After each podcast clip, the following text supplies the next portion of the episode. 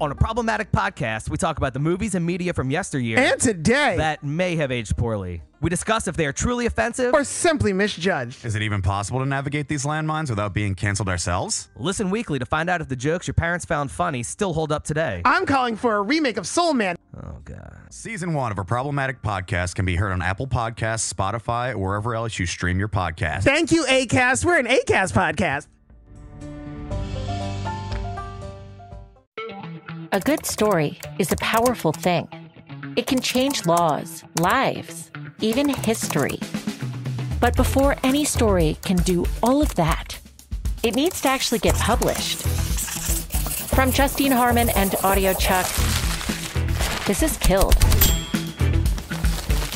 The podcast that brings dead stories back to life. In the cutthroat world of journalism, stories don't just get canceled, they get killed. Binge the first season now and get the full story. Hi, everyone.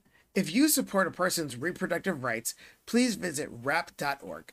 That's W R R A P dot O R G. WRRAP helps bridge the financial gap for people who seek an abortion or emergency contraceptives. Here's how they work.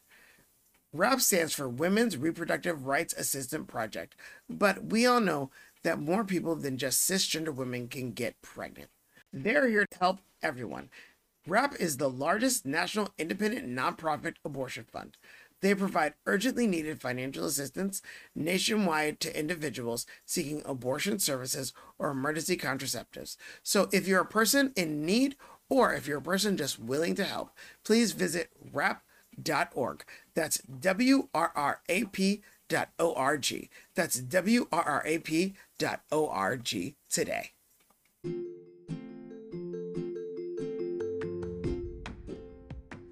What's going on, everybody? Welcome to Andy Solo, a Blood Rain podcast. I'm your host, Daniel Gray, and today I'm talking to one of my favorite comedians of all time. He is a local legend in New Orleans. He is Ryan Rogers. Hi, Ryan Rogers. Oh, bitch. I'm usually the one promoting people and like hyping them up and being the beast as a host. So that, what an intro. Thank you. It's great to be here. You are a local legend. You're amazing.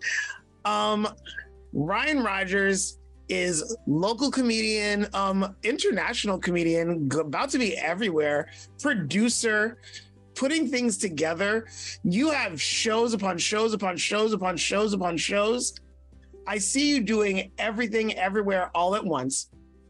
Um, how did you get started with comedy, if you don't mind me asking? Oh my God, that's such a good question. So I got started in comedy. I haven't been doing it that long. I'll make two years in comedy next month. Um, so it's kind of been pretty meteoric, but I work really hard. So I started um, kind of this at the same time that I got sober. So I got sober, and then maybe a week or two later, I started. I, I did my first stand-up set. So that aligns pretty perfectly. Uh, I got sober, quit my fancy six-figure tech job, uh, went to a, a book show at Coffee Science here in New Orleans, watched it, and was like, I could do this. And the rest is history. I, I started producing my own shows within three months. I recorded my first album within six months, dropped it three months after that, and have just stayed consistently working five to seven nights a week, every night of the week, multiple shows. And I travel a lot, and I'm really, really lucky to have the opportunities that I have. And I'm lucky to be cultivating this career here in New Orleans, wherein our comedy scene is incredibly diversity forward. Very black, very queer, very female, where the straight white men are the minority, and that's so rare in comedy. So I feel very supported by this town. I feel very supported by this community. And it just allows me as a queer person to um, keep bringing people up the ladder and building opportunities at every opportunity that I get. So I know what it's like to be othered. And even in the comedy space, which is such a place for mis- misfits to build spaces for queer people, Black performers, women, uh, performers of color to actually amplify their voices. So it's been a really fun ride. I'm really, really happy with it. Well, I know that you have cultivated a lot of growing relationships with a lot of comedians. Um, Ryan does my show every Thursday, Queers of Comedy over at Oz. That's a plug. Um, but and every time I have a new, every time I I'm like, I'm bringing in a new comedian to the show. You seem to know them. How did is it just because you work so much that you just meet everyone? Because I was like, like the uh, the last show we did, I when I brought Alana Jay on, I was like, oh, he's not gonna know this person. It's gonna be great. And you were just like, oh, Alana, yes, yes, Queen, work.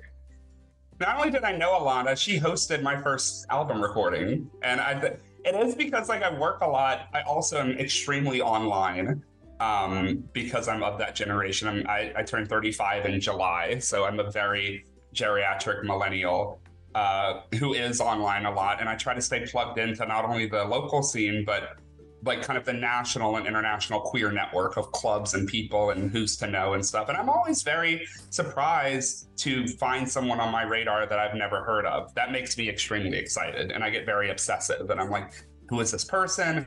How can I work with them? How can I incorporate them into what we are doing? Uh, and especially here in New Orleans, like we do have a pretty robust comedy scene. You can do comedy uh, seven nights a week, which is really great. A lot of the shows overlap. So if you can make a show at like seven and then another at nine or 10, it's fun. Um, and I put in so many hours at the beginning of my career here that I tried to stay plugged in and, and foster those relationships. And the show that I run on Friday nights at the Ugly Dog Saloon called Raw Dog Comedy, we've created that space where it's very um, level playing field. So whether you're That's a plug. I thank you.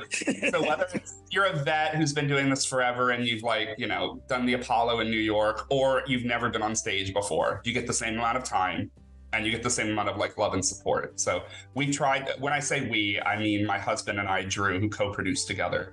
Uh, we've created such a, you know, we want it to be as democratized as possible. And that has a lot to do with the way comedy has been run for hundreds of years in America, where it's such a hierarchy and it's such a wait in line, wait your turn. Where I'm like, if you have the fucking talent and you have the balls and you're a writer and you have stage presence and you have, I mean, that's kind of a tall order. But if you have some of those natural gifts, like you should be rewarded now. You should be able to make money now, especially if you have the basis for comedy. You know, even if you haven't been doing stand up that long, but you're a writer or you're a performer, those skills transfer. And I feel like championing that type of performer is only going to make everyone else better. You never know who's going to come up and you want to support everyone around you. I love that. Um now tell me, could you give me three tips for a new comedian or someone who wants to get into comedy? Like if they were going to do your show at the Ugly Dog Saloon every Friday, that's a plug. What three tips would you give them to do?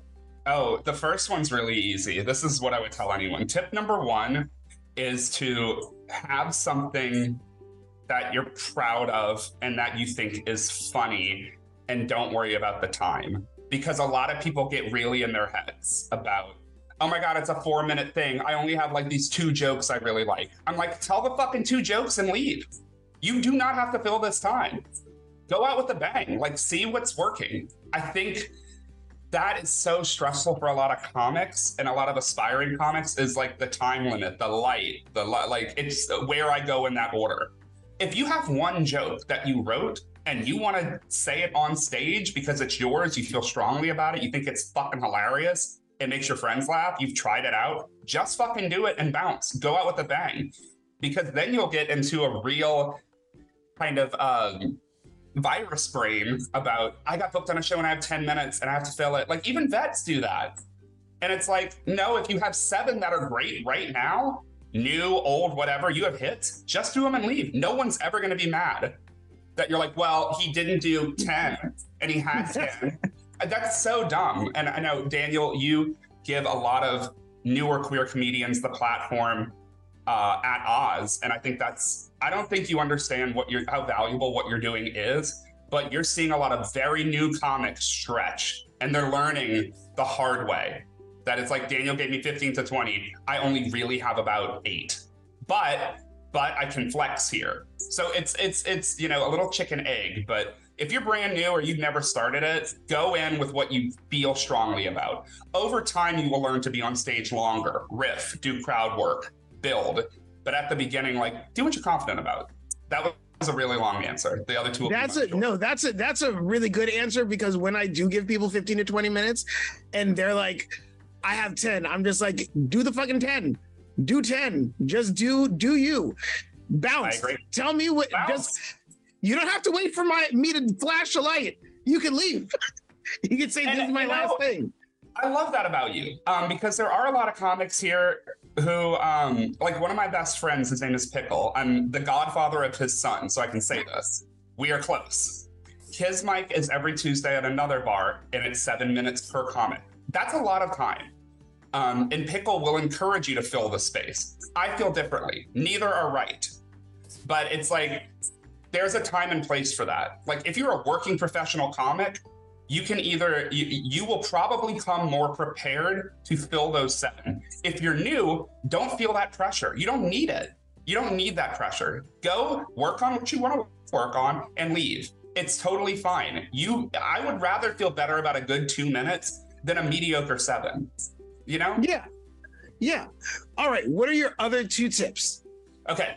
So I think it's very important to lead with kindness when working in comedy. I know that's so cliche. I know it's ridiculous. But my husband, who works in politics and has his whole entire life, has taught me a lot about personality management, especially in this industry, because people want to work with people they like working with. It's not always the funniest person. It's not always the person who's the best writer. I have people in my life in comedy that I fucking love working with. I think they're a pleasure. They're on time. They don't show up drunk or stoned. They do their time. Thank you. They leave. I then mow them because they're. I'd rather work with someone reliable than like, yo, this motherfucker is just a killer. I want to have a mix of that, but I think if you're just starting out, treat this like a business. Which leads to my third tip. If you want to make a career out of this, if you're like, I think I'm pretty good at comedy, I've done it a few times, I would like to invest more into this. Putting on your business hat, I think, will put you in the 1% of comics who make it. It's that easy. Thinking about your worth, thinking about booking venues that value performer money and time, I think is just so crucial because you'll see a lot of comics who are just like, yo, this dive bar with zero foot traffic in a weird part of the city is giving me a stage. I'm taking it and doing a weekly mic. And I'm like, you're making this so much harder for yourself than going for venues that have like a built in audience, a community theater that might have its own show schedule that you can just slot into and they'll help you with the promo. You won't be all on your own. There's little things like that about how can I make this more financially successful for myself and have longevity and have sustainable income. Comics don't think that way. They're just like, I want a mic and work on my craft. You should be doing that. You should be working outside of the mic constantly on writing, performing, memorizing, all that shit. You want to make this, you want to make this a career and have, like, I have a monthly quota that I need to make financially. I do.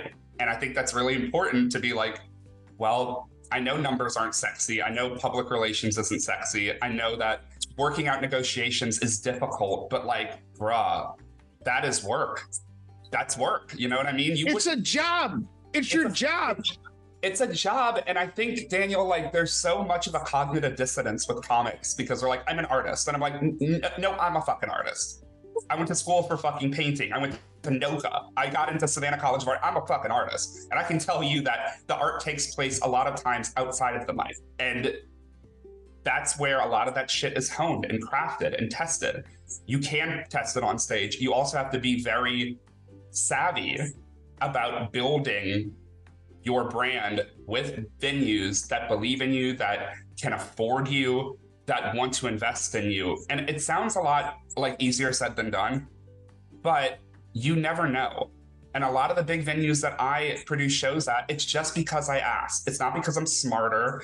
It's not because I had any secrets. I just asked. I was prepared. I created a pitch deck. I showed up. I made the meetings. And I think that I've learned from a lot of smarter comics than me about how to do shit like that. So I love that. You went to? Did you go to Savannah College of Art and Design? That's where I went. Alma mater. What? What? did you really? No, I couldn't afford it. I got the scholarship, but I made sure that I, I, I wanted to slide that in to be like, look, like I know what I'm talking about. I didn't know you went to Savannah. What'd you go for? Theater? No, I went for film and television and sound design. Fuck yeah. Good for you. It was. It was a lot. Um, but this is not about me. This is about you. Let's talk about you. Where did you? I want to get personal for a second. Hit me. Um, where did you meet your husband? And how long have you been together? Well, you know that we work as a couple, but because we have conflicting stories about how we met. So you know things are going well six years later.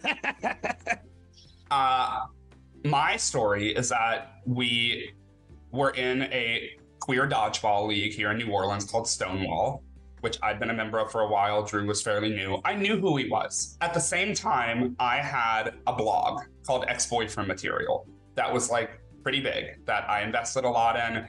Uh, it was all personal sex and relationship essays that you can still find online at exboyfriendmaterial.com that I've now parlayed into a dating game show that I do now. So I had That's a this plug. blog. That's a I'm plug plug city. I'm a I'm a plug pug. I I uh, love it. Thanks. So I had this blog, and a lot of the gays in Louisiana and beyond knew me for that. Like that was kind of like I was synonymous with it.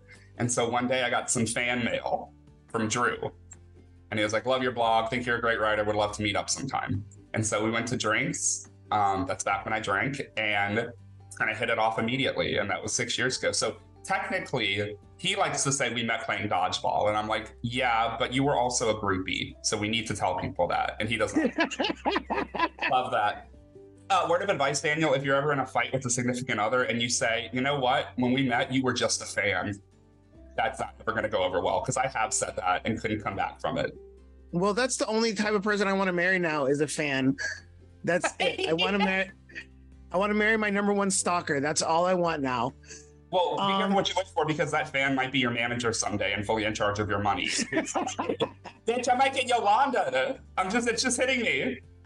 Oh my gosh! Oh my gosh! Let's not hope for that. No Yolanda Ing No, Yolanda Ing. in this situation.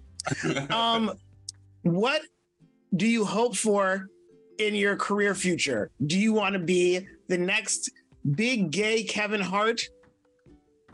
That's such a funny question. You know what? Part of the fun of this, especially in within my my first two years, is figuring that out.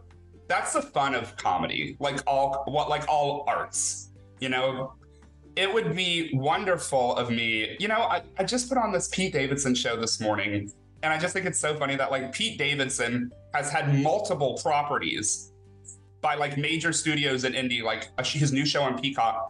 He had his movie, The King of Staten Island, with Judd Apatow. He's had multiple giant high-profile properties made about his personal life. I think that's fucking crazy.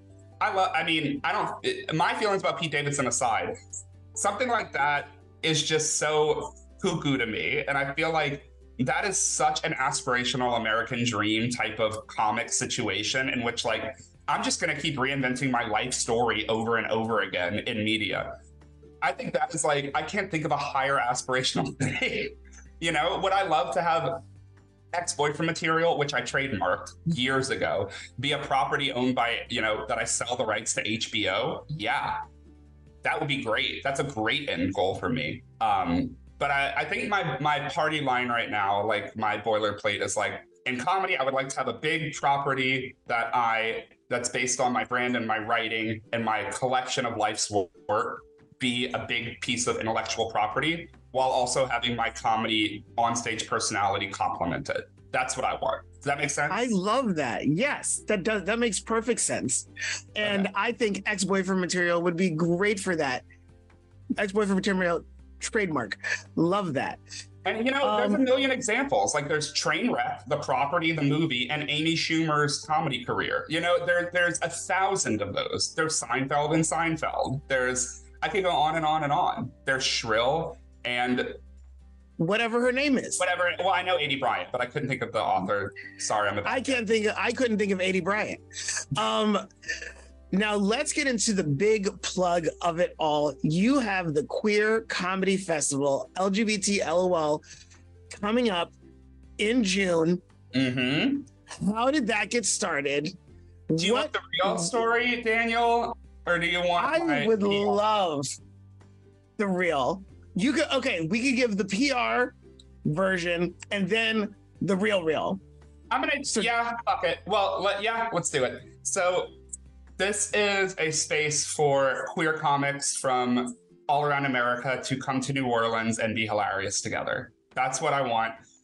I have met so many queer performers on the road who I think I'm biased are better than everyone else. Sorry, you can you can hang me for that. I so much talent across America that I'm like, we need to harness this. Um, and that makes me really happy and excited. I think that female comics and black comics and gay comics and comics of color are API comics are just funnier. I just think that. And I don't care who hates me for saying it. And I want to bring people to this city, which we are starting to rebuild post pandemic as a comedy like destination. And I want to make sure that they come to New Orleans to kick off Pride Month and just have a nice time. That is my lowest bar for this festival. Leave this festival saying that you had a great time. I, I know it's the first time we're taking it national. We did it last year. It was a one day festival with three shows at Comedy House. During the during the Pride Parade, at the exa- we fucked up and we booked it at the same time as the Pride Parade on Bourbon Street, and it was still sold out. So once that happened, I was like, "Fuck it, we're going all in." So that's what we've been working on, and we're very lucky to have dozens and dozens of queer and ally performers from this city and all the way, you know, Philly, Boston, New York, LA, San Francisco, everywhere, Chicago. They're all coming um, June 1st through 4th here to New Orleans. We have seven venues, 12 plus shows right now. Um, and then tickets for the full festival are 99 bucks, and we have individual show and day passes available too. That's the PR statement. Okay, love it. Getting getting real is I got rejected from a gay comedy festival, and I was like, "Fuck it, I'm gonna make. That's my Mark Zuckerberg social network story, where like somebody hurt me, so Well, fuck it. I'm gonna do it myself, which is aspirational and good for you. I'm I love th- I love that because I'm king petty. Like it's the reason I do queers of comedy um at Oz, that's a plug, every. Thursday. Because I wanted a space for queer comedians. I was told by another venue in the city that they don't think that there's enough nobody's going to want to see that. Nobody cares about gay, whatever. They just want you to be funny.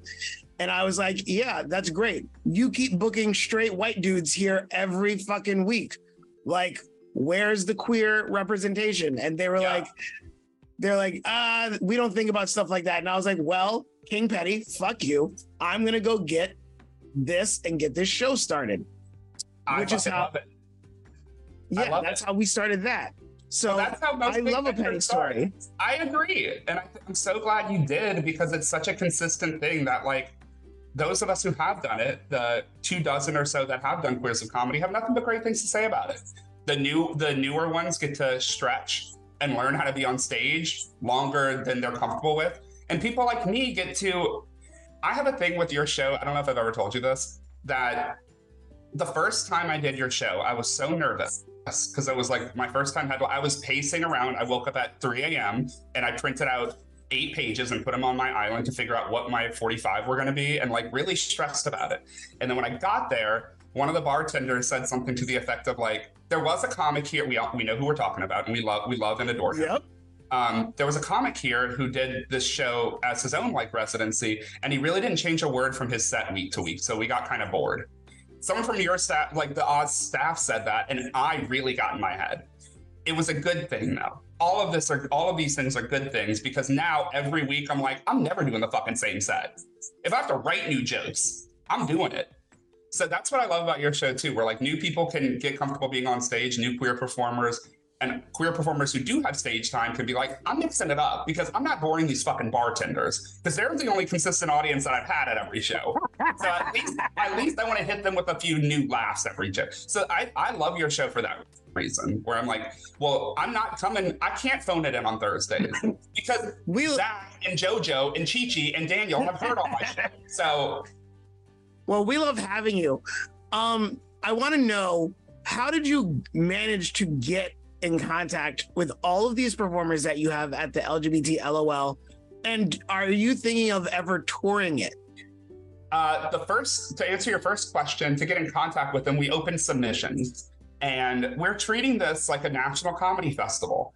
I have been a member of several, even in my first two years. I've done what, 10 comedy festivals already? I have as a performer. And I learned a lot about what I like and what I don't like. And so when we opened submissions, we made sure before we even got set up, we had a fucking awesome website that looks like no other comedy festival all the branding is spot on by Tanya Rosenwig, who is a uh, Latinx designer out of Austin, who I've worked with for years, who I think is phenomenal. And so she did all the branding, made the website look good. We got a lot of social shit that looks pretty fucking pristine. So we got all of that in order before we opened submissions on a national level. And we posted in a lot of massive Facebook groups for comedy festivals and for queer s- specific performers. And so we opened it up and we had over 100 submissions in, over the course of like two months. Wow. And then uh, our selection team got together and reviewed all of them and scored them all in like multiple categories. Like we did this for real. Like we're even the people we know, the people we're friends with here in New Orleans, we're like, we got to look at it objectively. And some people didn't make it. And we really had to, we had to make a lot of tough calls. Um, I wish I could have taken everybody, but hopefully we'll have more funding next year. We'll have more space. It'll be bigger. I can only see this growing exponentially, hand over fist, year over year. I think this is going to be a major fucking deal, which is why we probably will tour it. So I went on tour for Mardi Gras this year called the Fat Tuesday Comedy Tour, something I also created with my husband and JQ Palms and Matt LaRocca. And we took Mardi Gras as three sober comics. We took Mardi Gras during Mardi Gras to cities around America Nashville, Memphis, Little Rock, Chicago. It was really fun. And it was pretty manageable. It was stressful and hard, but LGBTLOL is already packaged. It's not, we're just, it's, it's already made. It's just kind of like, how do you repurpose it and take it on the road? And I think that could be quite spectacular, where I would probably go and host it and source local talent wherever I go. I would love to do that. I already did that with Cherry for the Virgin Hotel. I did with Fat Tuesday. It's not getting my feet wet with those OG tours were were a lot of fun. And I hosted. Uh, I don't know if I've ever told you this. I, you know, uh, not even a year into my comedy career, I hosted Without Rhyme or Reason, which is a mental health comedy tour that stopped at sororities around America. And I know it's pretty impressive. I'm very proud of it. I'm no longer affiliated with the organization, but I it was a, it was all women and all women of color from around America featured, and we had people like Courtney B from Wild and Out and Dicey from LA, and um, we had Marnie, we had uh, Val Burba from Dallas, like all these really good comics of color. These women come and feature, and we stopped at 18 sorority houses between Gainesville and Lubbock. I Fun. love that. Yeah, was really. Could you what makes you so invested in in the not just queer culture but uh people of color? What makes you so invested in that in those communities in the, that representation?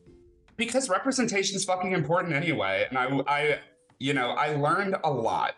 Um I, am gonna be honest i learned a lot. I grew, I've, I've been raised in this city and my dad taught me very young that you can't afford to be racist or homophobic in new orleans. He's like you just can't afford like it because it's this is just such an important city for black culture and gay culture. He's like what what are you gonna do? Like you can't afford to. You might as well be a part of this thriving incredible culture that we have. He's like, if you got a fucking drag queen walking down the street at four in the afternoon down Decatur, that's part of our city. You just have to like champion it and and make sure that you, as a fucking white guy, gay white guy. I made a joke last night for the first time where I was like, we all know that gay guys are the straight guys of the queer community, so I apologize. you know, but as a as a white guy, I still have an, incredible amount of privilege where I'm like, well, fuck it. Like I know what it's like to be othered, and far be it from me if I have a door open for me to not let other people through it while I can, with every little opportunity I have. And to be completely honest, I think the black women in this city, the comics, are the best ones. put them on your fucking shows because they're better. like it's as simple as that.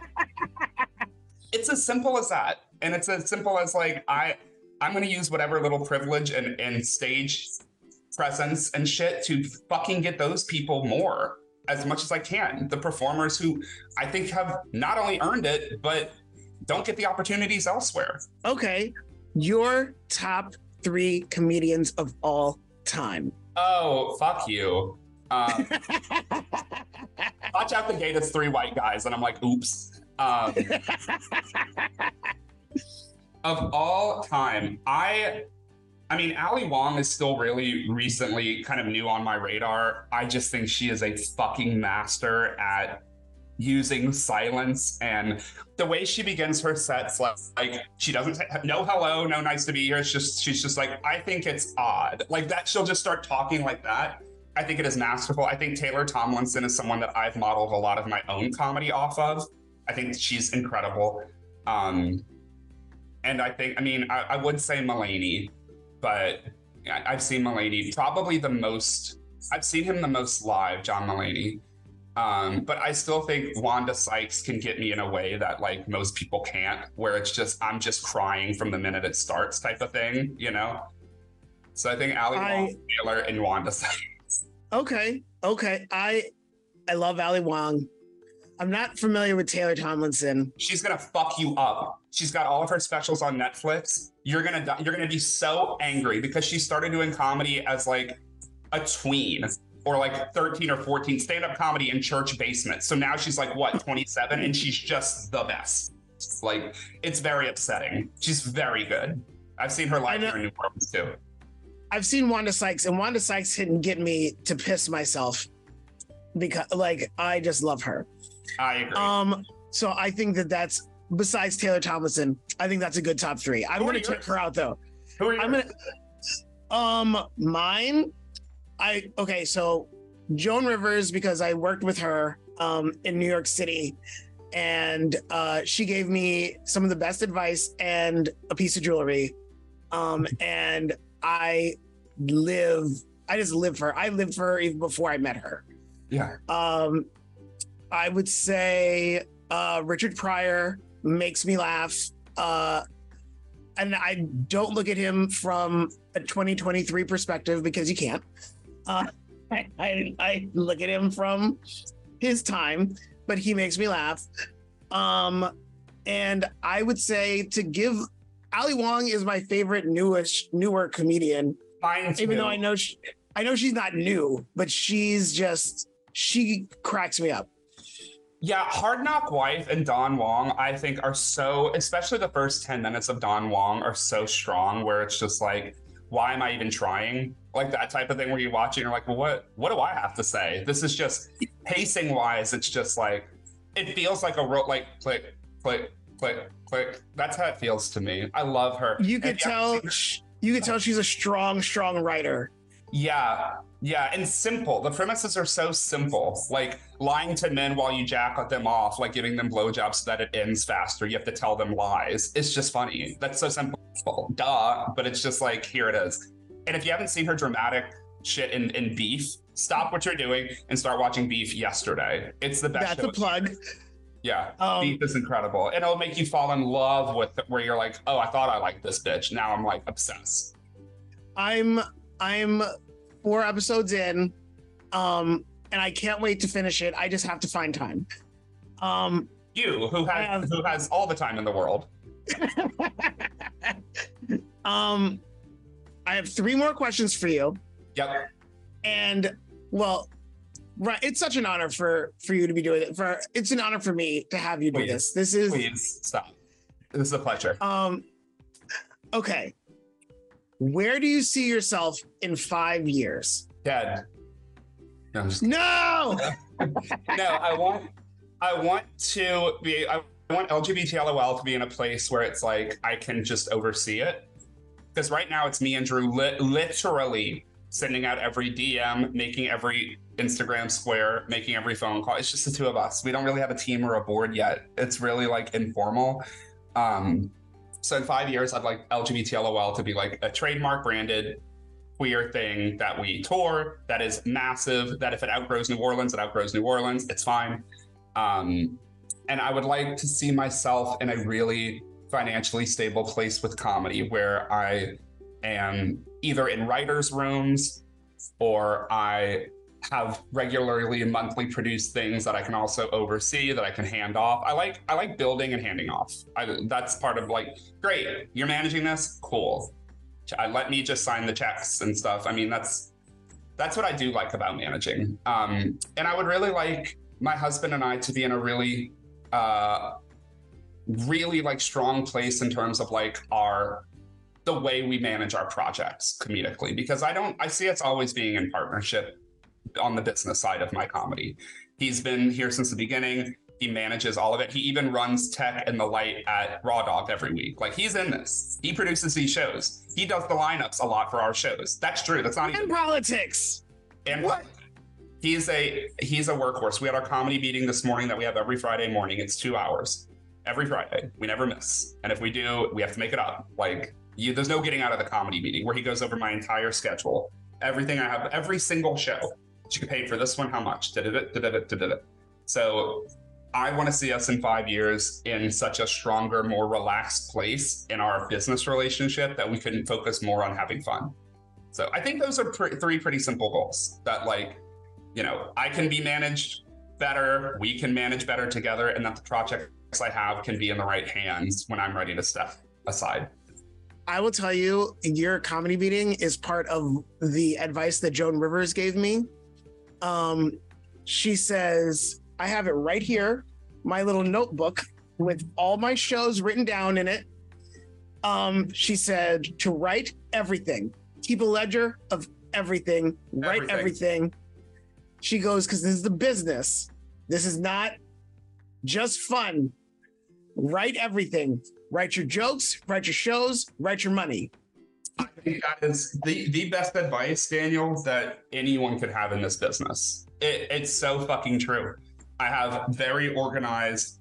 I mean, it's one of the only things in my life that are organized and structured. And to be completely honest, comedy and sobriety has completely. I have rejected the idea of account. I'm not even kidding. Even when I worked in corporate for 16 years at Google and Pandora and Chegg and all of these ad ad agencies, my very illustrious advertising career, I did not keep a calendar, did not keep a notebook. I don't want it. It feels too structured to me. I'm a fucking drug addict. I'm an alcoholic. Like, I don't want it. But comedy and sobriety have made me be like, no, my jokes are incredibly organized. I would be happy to show anyone my documents and it'll blow your fucking dick off because it is so meticulous. And our comedy scheduling, every single tab in that Google sheet is from the first month I started comedy. Every day of the week, scheduled out. It's the only way this works. It is. That's amazing. Um, how has sobriety changed your life and your Every- in career? every- in every way. When I got sober, that's when I looked at my career and I was, you know, I was, I'm really good at this. I still do it freelance. I'm still on like a retainer with an agency in Baton Rouge, like a monthly retainer at like a set amount of hours to do advertising work for them. So I still do that. That's how I help keep the lights on and put food on the table still.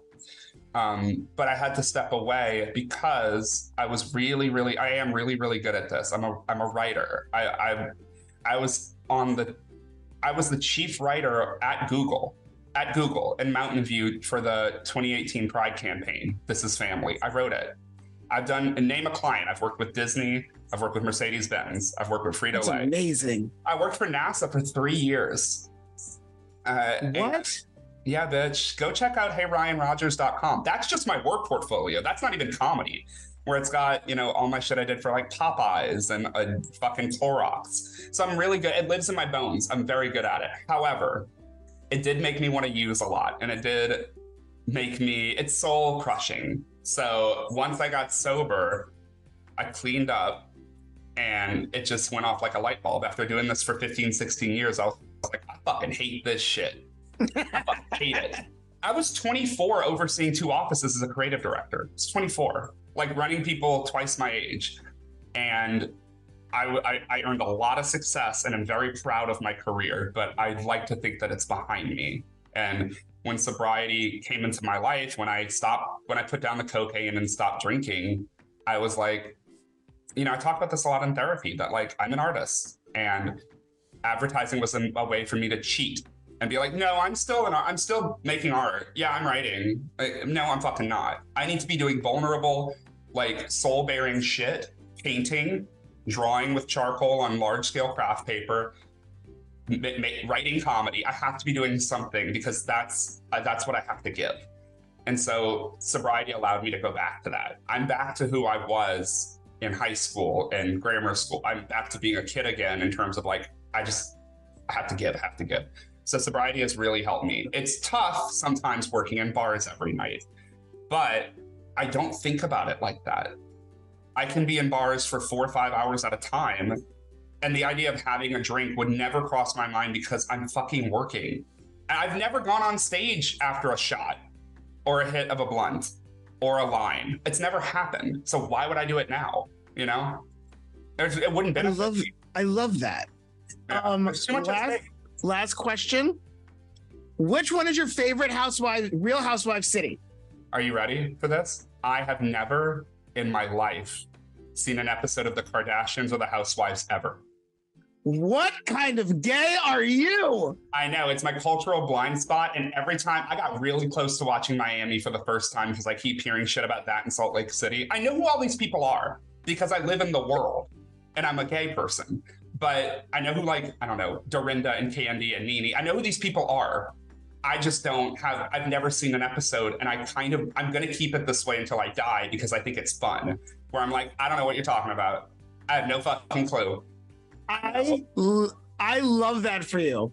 It's, I love that for you. it's crazy because it's so out of character and all of my girlfriends gays everyone has knows everything like even vanderpump rules i have been to both SUR and pump i have never seen the show once i don't know who these people are i know who i know that there is someone named lala i know that's a thing but i don't know anything beyond anything I, I need to keep it that way, baby, because like the minute I watch one episode of Housewives, that's going to be my entire personality and life moving forward. So I know, that, it, you know, it is. It is. You know what? You know what? You stay sober from all the things. Stay sober from drugs, alcohol, and reality television. I love that for you. That's a I- clean gonna- life. I'm gonna change my answer to my favorite Housewives season is Little Women Atlanta season one. Little Women Atlanta. With I Miss do love Little and Miss Women. Minnie and stuff. Like, you never watch that? Little Women I, Atlanta. I've seen, I've seen an episode. I think. it's worth it.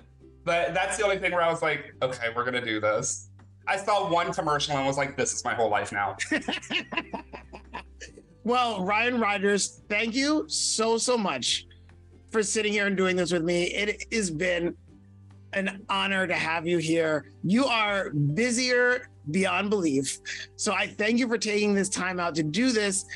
Um, Brandy Solo, we're here once a month, the first Sunday of the month, to interview my favorite independent artist, Ryan Rogers. Thank you so, so much. I love you, Daniel. Anything else you have to say?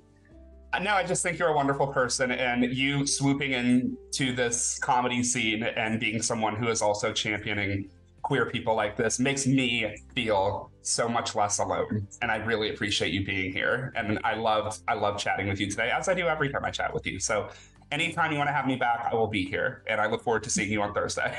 Um, bitch, we need to talk about that NASA thing next time. All right. Ryan Rogers, thank you so much.